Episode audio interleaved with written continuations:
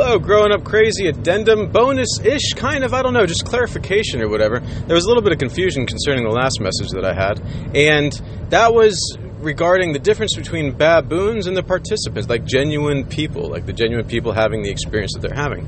And the last message was just about the baboons, the people that use these situations and these lives of trans people and everyone in general to make a point, to have an opinion, to disagree, to form their tribal lines.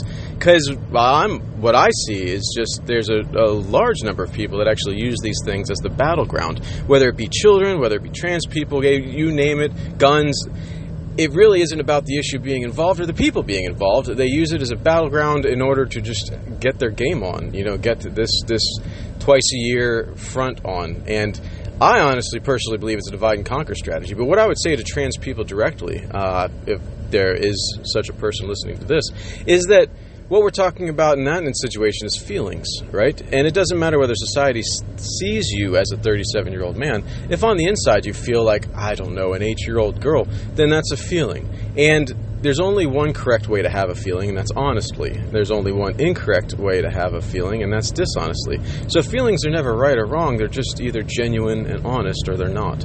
And a genuine and honest feeling is just that a genuine, honest feeling. And everybody is entitled, has a right Nair, we say, has the ability, the privilege, whatever. You know, nobody can tell you what you should be feeling. That's just not a thing. Where that line exists is a personal sovereignty. Now, because you feel like an eight year old girl, does not mean that the rest of society is now compelled to treat you as such, to name you as such, and to allow you to exist as such. And yes, that that would make other people careful. If you went in and sat in on a on a kindergarten class, the parents surrounding those people would be kind of uncomfortable. They would wonder what is motivating this person. Is there something wrong with them? You know, is this person a threat? Would basically be it. Would be assessing your threat level. And that's just the way we're hardwired. That's not that's not prejudice. That's not phobia. That is the way we're hardwired. When we see something we don't understand, we hyper focus on it until we do, or until we assess the threat level. You know, and as human beings, unfortunately, normally we err on the side of caution. I've been living with this my entire life. Trust me, it's my prerogative to go alone to reclusive places. You don't think I've been eye banged more than once? Mostly a daily, if the place is in any way public, mostly a regular occurrence. So I'm, I'm, speaking from a point of experience. I know exactly what I'm talking about. And people just normally assume the worst of you when they see this and they're unsure. It's just, a lot of times I'll actually just give some sort of side story just so I can be left alone to get my prayer on, you know, because it's, you know, it's, it's easier than trying to explain myself in, in legitimacy. But, I would just say that to a genuine trans person or genuine whatever. You know, they, that applies to any sort of feeling, any combination of feelings. You know, there's there's nobody can tell you what you should feel. Now, when we begin acting into the world, we have to take agency and autonomy. We have to take personal responsibility, and that's just the way life is. That is the way life is, and I think we're doing a huge disservice by trying to teach people that the world needs to capitulate to you and your feelings. And I don't mean you specifically in terms of like the trans segment. I mean you as far as anybody. Um, dealing with bullies is something that we all go through. We all have to do. There's assassins of joy in the world. The world's full of happy smashers. And learning how to deal with them and deal with them well is one of the lessons that we all get dealt in life. Every single last one of us get dealt this lesson. You know, we all learn it in varying degrees and with varying levels of success, and that's just part of life. That's just so. There's no endangered species list when it comes to humanity. You know, I wish there was one.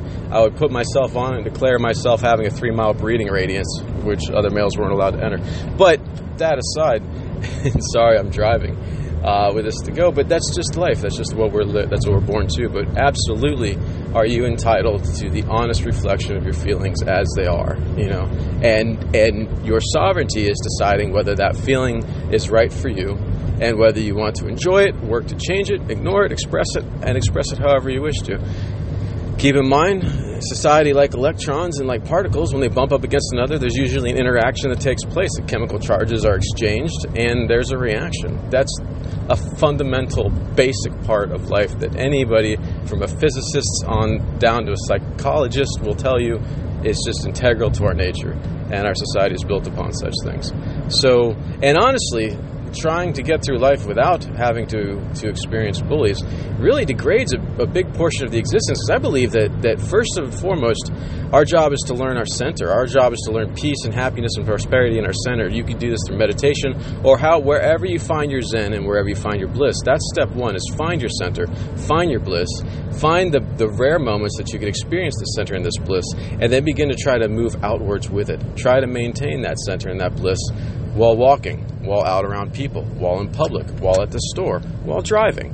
While and I, I'm more of the samurai code where the point to all of it is to be able to maintain that, maintain that center, maintain that bliss, even in the midst of combat. Yes, it does give you a slight edge, and it does give you a chance to succeed where otherwise you might fail, but even success is not the point. The point is to live the best life you can. That's the point. And to do that is by maintaining that center, by maintaining that calm, even in the midst of the most difficult circumstances. And I believe one of the reasons why we have difficult circumstances is to learn how to maintain that bliss.